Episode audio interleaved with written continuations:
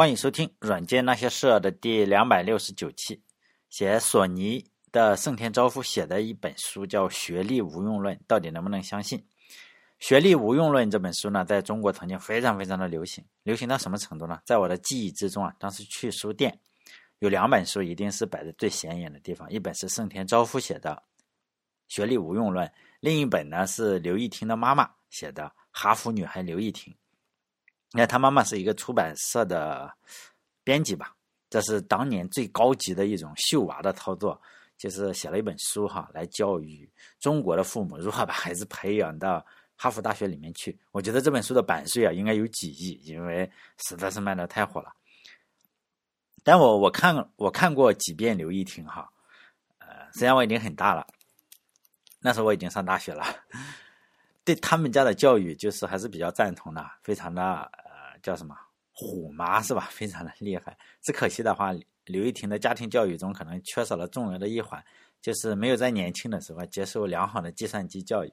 他好像是去学的经济类还是什么东西，当然这不能怪他妈妈嘛，因为当时是没有适合的计算机教育类的书籍嘛。如果当时有适合刘亦婷那个年龄段读的，呃，这种。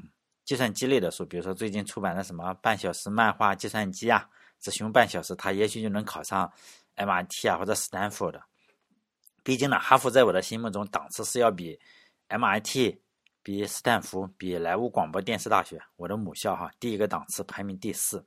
等一会儿呢，我再讲一下为什么哈佛大学在我心目中的地位没有这么高。当时呢，我刚刚上大学嘛，这本书出来的时候，我刚刚呢上大学，喜欢逛书店。到现在我也有点喜欢逛书店哈，但现在去的越来越少了。毕竟现在可以在网上订书了嘛。当时进书店的话，一进门就非常的纠结，因为你的左手边就摆着《学历无用论》，就是这个盛田昭夫写的；右手边呢就写着《哈佛女孩刘亦婷》，就是说呢，一本是说呢，哎，学历没有用；另一本呢是让你考一个很好的学历。因为我当时对索尼的印象非常的好，还担心呢。哎呦，既然学历无用论，那万一我把学历搞得太高了，就去不了索尼了嘛。但后来还是担心是多余的，是吧？根本去不了。最后呢，这两本书我都买了。经过二十多年的努力，我用我自己证明了，我既考不上哈佛，也也证明不了学历无用。我可以用我的经历写一本书，叫做《低学历无用论》。不过呢，看名字的话，这这样写出来也销量不太好。低学历无用论，因为中国人嘛，就是当年还有一件事情，就是韩寒非常出名的韩寒，韩寒用自己的行动呢，证明了就是低学历非常有用，低学历有用论。再加上盛田昭夫写的学历无用论，当时就给中国人带来了非常非常大的冲击嘛。中国人就是本质上实际上是不太喜欢读书的，哎，尤其是我越年龄越大，你就会发现周围的人越来越不读书。就是他们有钱嘛，有钱肯定去做其他的事情，总比读书要好。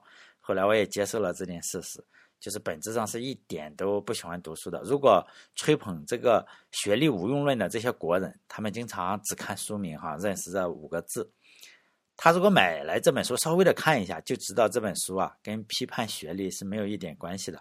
他也并不是说，哎，你这个上了大学是没有什么用的，而是呢，他站在企业的角度来看这个问题，就是说呢。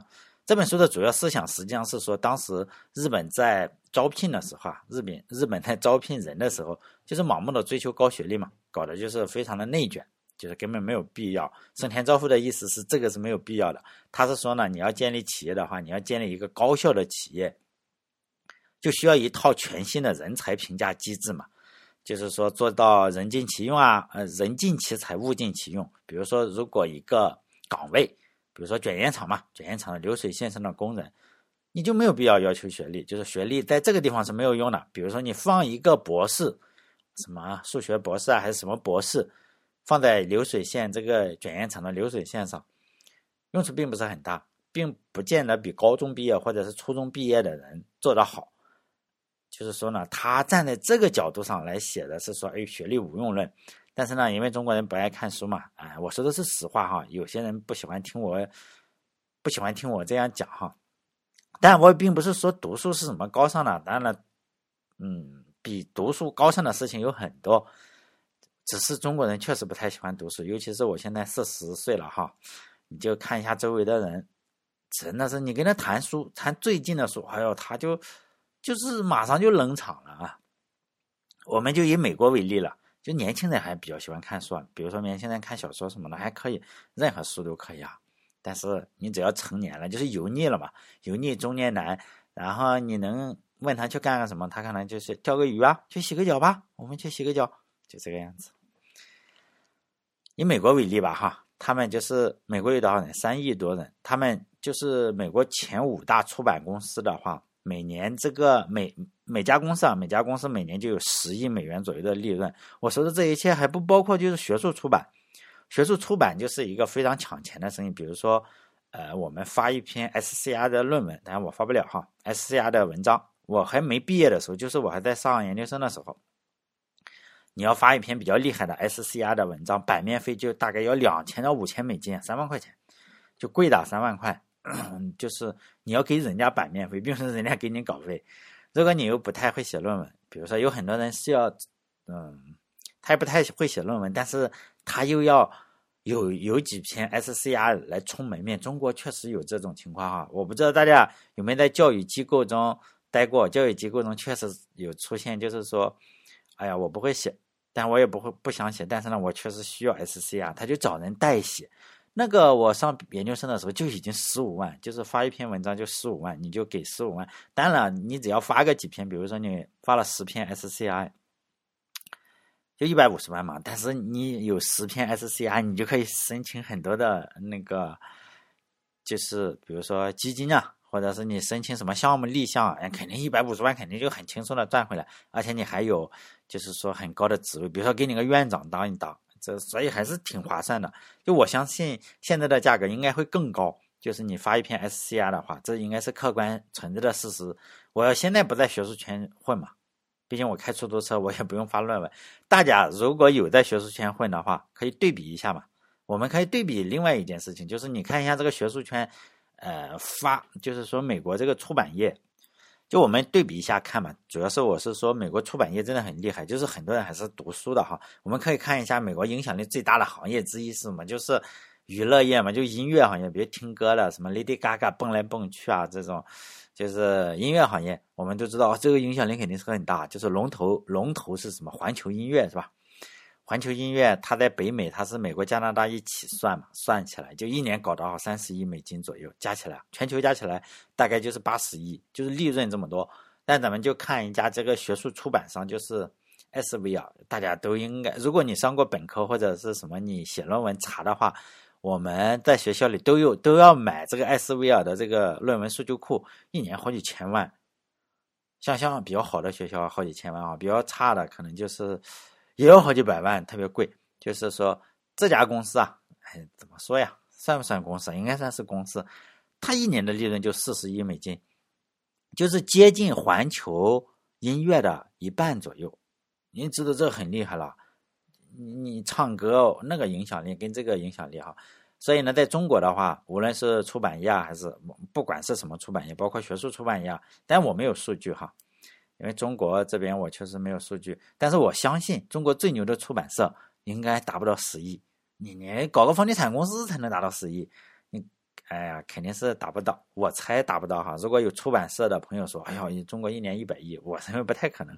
一年十亿估计够呛，一年十亿的美金的利润，十亿美金，我估计够呛哈。”就美国这样做的话，呃，我前面再说了，就说一下这种美国为什么这么赚钱啊？但我觉得也有问题的，比如说我们都说知识是无价的嘛，但是美国人实在是把这个，唉，价格搞得太高了嘛，就教材可能就是几十美金到一百美金，或者一一千美金都有，呃，学那种特别高精尖，学的人又少的那种，好几百啊，小说当然是几十块了，就相对来说中国实在是太便宜了，就算这么便宜的话，中国人还是不买书看。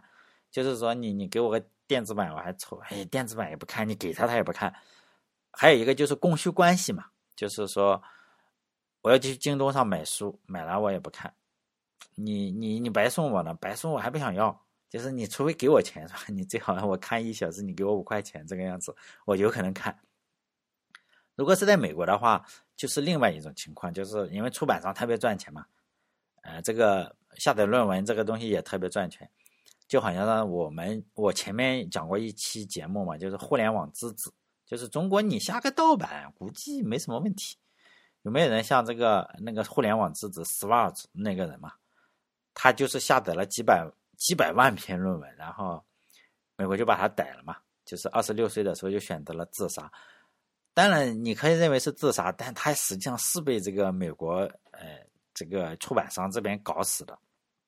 因为呢，他会起诉你，他你下载个几百万篇，然后放在网上让人下载盗版，因为这就是他是一年好几百亿的一个行业，你相当于给人家摧毁了。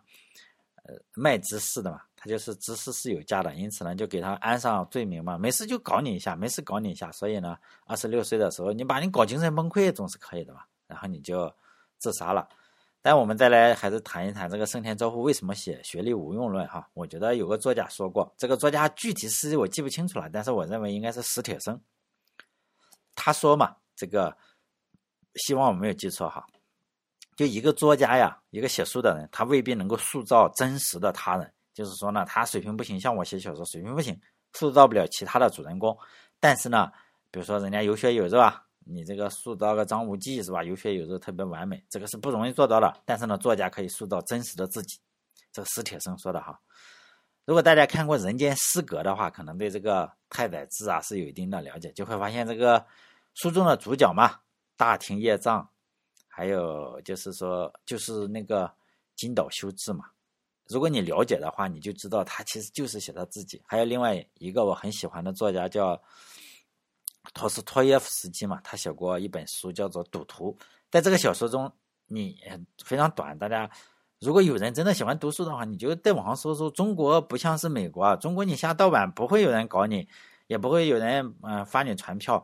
你这个传播知识是吧？你是嗯盗火种的人。但在美国不这样，你你下载一个盗版电影，大人下载个盗版书，就跟弄死了像这个互联网之子一样。你可以去搜一下赌徒啊哈！如果你闲的蛋疼，又又又是没有太多钱的，你真的可以去看看这个赌徒。这个小说之中啊，你就把这个赌徒真的是刻画的入木三分。咱没赌过博哈，呃，但是据说是真的是一样。为什么呢？因为这个托斯托耶夫斯基啊，他就是本身就是个赌徒，他写小说很大程度上是欠了人家很多钱。人家说，那你你这么出名是吧？你又欠了我钱，你又赌博又不行。就写书，写书呢，我给你，因为他只要写出来就能卖很多的版版税，不像是无名之主，你写出来人家还不能买来，但是他不一样，他写出来就能够卖版税，然后呢他就还赌债，然后还完赌债怎么样？就是接着写下一本，所以呢，他写了特别多的小说，而且写的还都不错。其中一个很重要的原因是他是个赌徒，就是被逼着写，但被逼着写仍然是写的很好。就有些事情是装不出来的嘛，就好像是穷人啊，你没有办法装富人，富人也没有办法装穷人，就好像是你如果不是赌徒的话，你很难，就很难，就是说认为你是赌徒嘛，是吧？你怎么去想嘛？就像是我，我是穷人哈，我就很难想象富人是什么样的生活。就好像我我群里有一个叫熊大的，就天天他喜欢装穷人，没有用，穷人他装不出来的，为什么呢？穷人是没有。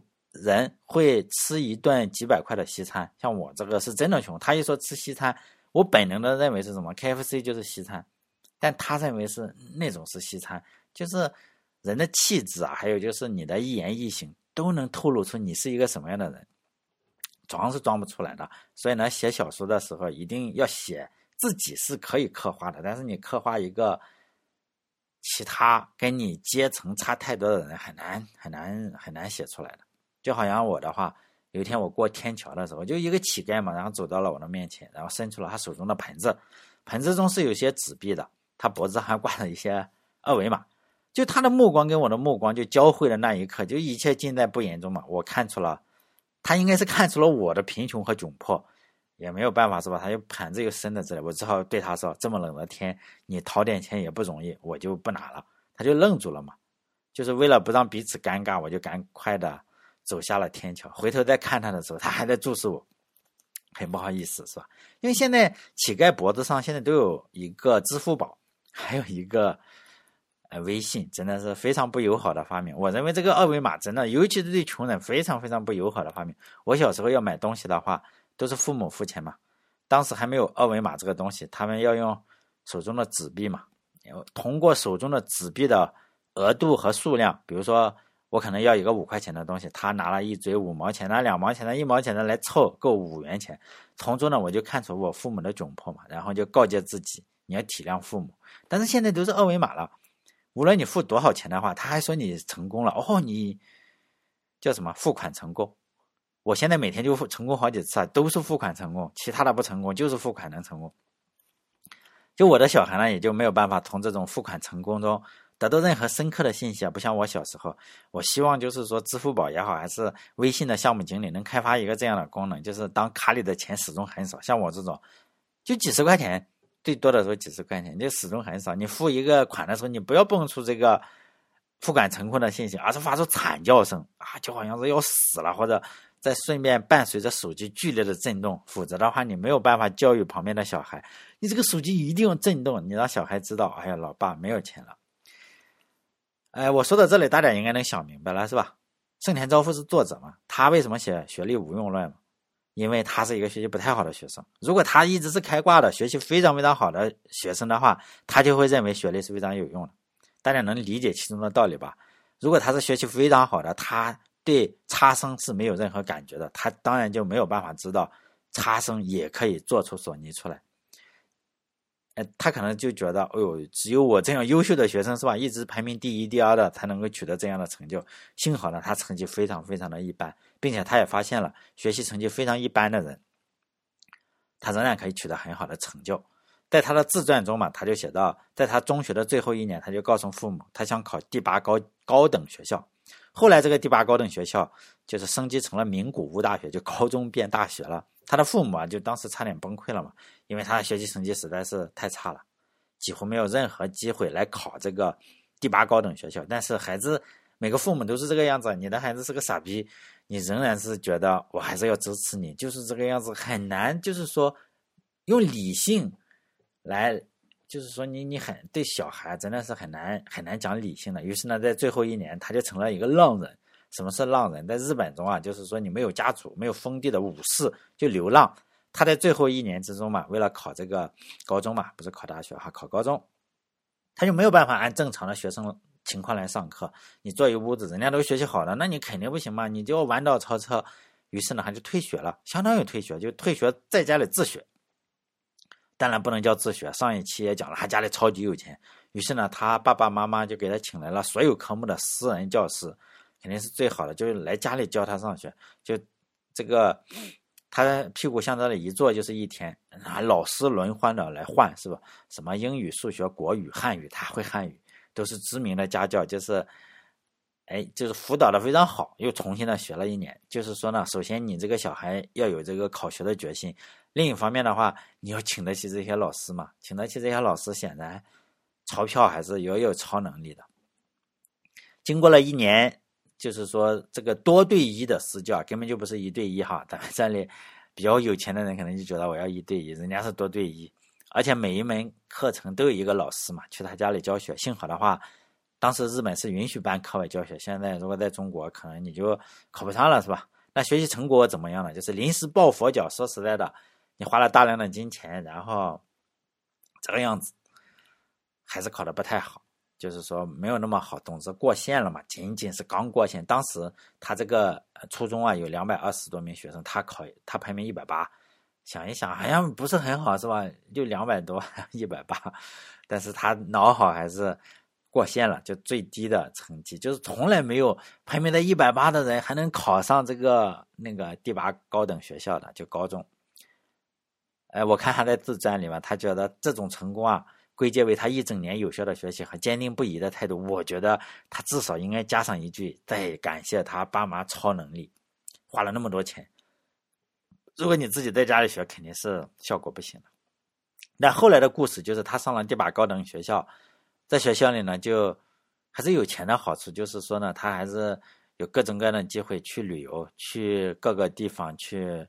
跟各种教授去交流嘛，因为他家里实在太富了，他不喜欢学的学科，比如说材料学呀、植物学，就还是不学，因为家里有钱嘛。他喜欢的学科，比如说还是继续学物理，啊，就喜欢物理，就继续学。当时是一九四零年，日本正在正在侵略，就是正在准备吧，整个国内也非常的糟烂了，就要对外侵略。但是呢，他已经有了自己独立的思想，就是家里有钱的人比较容易有独立的思想，所以呢，他对当时日本的政府啊表达出了极大的鄙视和漠不关心，但是他也无可奈何。你一个学生，你能做什么事情呢？你只是听着政府在放屁嘛，然后他又英语又比较好，然后就天天听外国的电台，于是呢，就在他自己的努力下吧，然后父母。父母请了家教的努力，还有就是说大阪帝国大学，因为他结识了大阪帝国大学的浅田教授，总归啊，共同的帮助下嘛，他考上了大学，大阪帝国大学，一个非常年轻的大学。父亲呢就希望，哎呦，咱们家都是多少代了，是不是酿酒的？你也选一个酿酒相关一点的专业，比如说商科，就读商业嘛。或者呢，选一个农业化学，你至少与化学嘛，与这个酿酒有一点点关系。但是呢，他选择了什么物理？那家里就并没有干涉他。总体来说呢，就是说盛田昭夫是一个严重偏科的一个怪才吧。他写这个呃学历无用论，也绝非说他。嗯，就是说他一点他没有那个意思，没有我们，你没有看这本书，你不知道什么意思。你没有看这本书，很多人会争执嘛，说学历无用论就是你读书了就是读成傻子，并不是这个意思啊。当然看一看，但是争论就是这么搞笑，人家不是这个意思，你跟认为学历无用论是这个意思的那些争论是没有意思的。为什么？因为他不读书，他只看了一下标题，是没有意思的。他绝对不是说读书没有什么用。如果大家看索尼盛田昭夫的索尼公司的话，那些影响过索尼的人哈，比如说景深大呀，还有主导 CCD 开发的岩间和夫，还有就是主导 CD 开发的大贺典雄，还有景深大的女婿吧，出井深之，这都是高学历的人，都是很聪明的人。哎，没有说，哎呦，一个初中生是吧？他都是都是大学生，都是大学生、博士生这个样子。所以呢，大家在看书的时候，你不能只看一个书名就下结论，而是不但要看书名，而且要看书里写了什么。即使书里写了什么，还是要思考一下，他写的是不是做宣传，他写的是不是他要做的，他遵从不遵从，是非常不相同的。因为有些人就是说的好听，但是从来不做；有些人就是说的唱比唱的好听嘛，但是呢，他做的跟他说的完全不同。比如说。一说起书来，我就想起委内瑞拉的前总统啊，查韦斯先生。查韦斯比较比较逗，他已经去世了，他赫赫有名的反美小王子。他家里的孩子多嘛，就他父母比较，就是说基因比较好，又又晚上又没事干，就生了很多一大票孩子，七八个，兄弟姐妹有好多。因此他当上了总统之后，他父母也当上了。那他父母，他父亲是当州长，他妈妈是当就是管小孩的那种地方，大概就是呃。联合国什么代表？哎，他女儿是联合国什么代表？反正都是大官。他他家里一一一大票，他一就就是有句话，中国有句话叫什么？一人当道，鸡犬升天。他真的是这个样子。他当了总统，然后他家里全部都是大官。他妈妈也当上了大官，一个老太太，哦，说话简直就是天天骂美国的。就去可能就是呃委内瑞拉儿童代表或者类似于这种吧。就全家骂美国，骂完之后啊，就全家都去美国。最后查韦斯得了癌症嘛，哎，病被病魔战胜以后，美国就是他天天骂美国，又贪污又什么，美国要遣返他们家族的人，满满遣送了一飞机。他的女儿，他的女儿没有被遣送，为什么呢？因为他女儿是委内瑞拉驻联合国代表，你不能把这个驻联合国代表人家，他虽然在纽约哈。但是人家是代表，你就有工作，其他的那一票那一飞机是没有工作，是他女儿是没法遣返。比较逗的是，你不要看他，他妈妈是最逗的。当美国要遣返他们整个家族的时候，那就更逗了，就是他们消失了，就跟咱们这里偷渡的一样，把护照一撕，就你找不到我了嘛。他们这个 那那一飞机的人也是这个样子，就说我要遣送出五十五十个回去哈，比如说。一飞机大概一两百个吧，我假设是五十个，然后他们就跑了。到那天的时候，哎，人消失了，就这样跑了。他妈妈一个老太太，天天骂美国的老太太，叫英雄的妈妈，然后七七八十岁吧，大概七八十岁，到了飞机场就不走，就是不走。你我就虽然知道美国非常的差，是吧？但是我就是不走。然后那不行啊，人家那个美国警察还是向上拖嘛，你就是要遣送。就有点强制性嘛，他老太太就是抽了一个美国警察拉不住的地方，一头就撞在了 机场的柱子上，撞的头还撞晕了，就那样装死嘛。就是有点像我们这里碰瓷的人是吧？一头撞上，哎呀，我就赖 就赖在这里。美国是没有见过这种局面，因为以前可能美国移民局见过的都是一些穷的叮当响的人，就偷渡客啊，就是我，我宁可你关关我在笼子里，我也不回国这种样子的。为了滞留美国的话，啥手段都用。这是这个不一样，这个身份不一样，因为她是一个老太太，而且是一个国家总统的妈妈，账户上有多少？三点七亿美元。还给她封了，美国也很恶哈，给三点七亿美元，而且这个妈妈在美国的奥兰多最豪华的海边买了七套别墅。当时我看的话是七套别墅挨着，因为你每一套的话你玩的不开心是吧？他买了七套，然后外面又装了一堆铁栅栏，哎，那老太太也挺会享受的。可能有三点七亿，你美国即使奥兰多那个豪华的别墅有多少？呃应该是对一个独裁国家的妈妈，应该不小钱，很小的一部分钱，可能一个五千万这个样子，是不是？家里有的是钱，然后就就就这个样子，那房子也没收了还是什么的？没有没收，房子是给他折价，折价，然后再把这个钱再还给，就是就把这他查封了，并不是美国要，他再把这个钱再再给这个马杜罗。就是下一届政府啊，想想也很逗。马杜罗肯定转手又给了他他那个什么，但是美国也也有点挺逗的。就我就是说，最终还是把他送回美国去了。后来我我就知道这件事情就很开心嘛，是吧？天天追着看。后来他晕了之后，美国又把他治好了，治好了之后再终于把他送到飞机上，然后运回国了，然后再可以在委内瑞拉骂美国了。我还看过一本书嘛，就是我这本书今天在网上也可以买。比如说你现在听到了，你可以去下单。但我不是做广告哈，这本书的名字叫《独裁者手册》，你可以去下电电子版，不会搞你的。在这本书中啊，有一个非常有趣的观点，就是每个人都爱自己的孩子。这个观点是狗屁是吧？每个人都知道，每个人都爱自己的孩子。哎，有些人确实对自己的孩子不好，但大部分人吧哈，都爱自己的孩子。独裁者也爱自己的孩子，比如说那些独裁者都爱自己的孩子，马杜罗也爱啊。津巴布韦的什么都爱，还有不丹呀，什么都爱自己的孩子。他们也知道自己的国家不如英国好，不如美国好。但是呢，你为了独裁的话，你肯定是骂嘛，骂归骂。但是这些独裁的独裁者都把自己的小孩送到哪里？送到美国和呃英国顶尖的大学去读书。其中呢，排名第一的是谁？牛津，牛津是排名第一的，他收了。多少个？那个书上有啊，大家去去找这个独裁者手册，我忘了哈。哈佛排名第二，我还做了一些搜索工作，发现这个书里没有没有撒谎哈，就是呃，这确实，他们都把自己的小孩送到那里去读书，然后呢，我就对这个哈佛、牛津好像没那么尊重了，所以呢，我前面说哈佛在我心目中嗯地位没那么高，就是看书也好，还有就是听书也好，一定要。不能只看书名嘛，再看内容是吧？看完内容，你再看一下写书人是怎么个行动哈。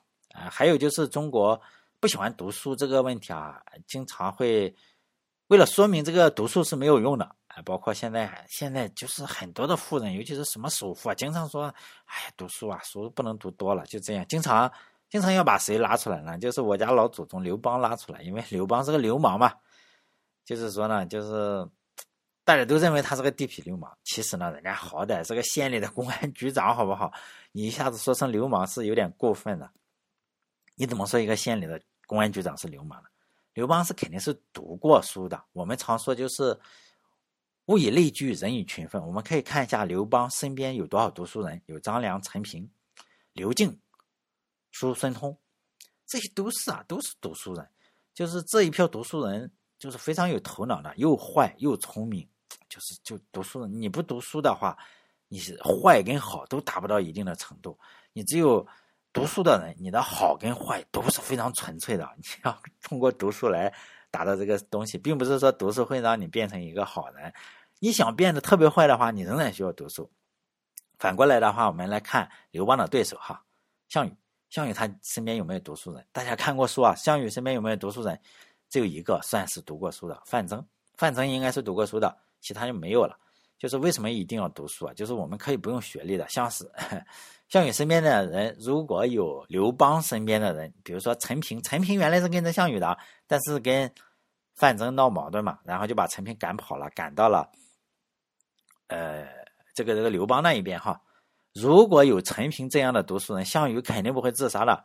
呃，我们假设一下哈，陈平就是乌江要败了，然后到了乌江那里，陈平会开导项羽，就胜败乃兵家常事嘛，主公，咱们一起过江东。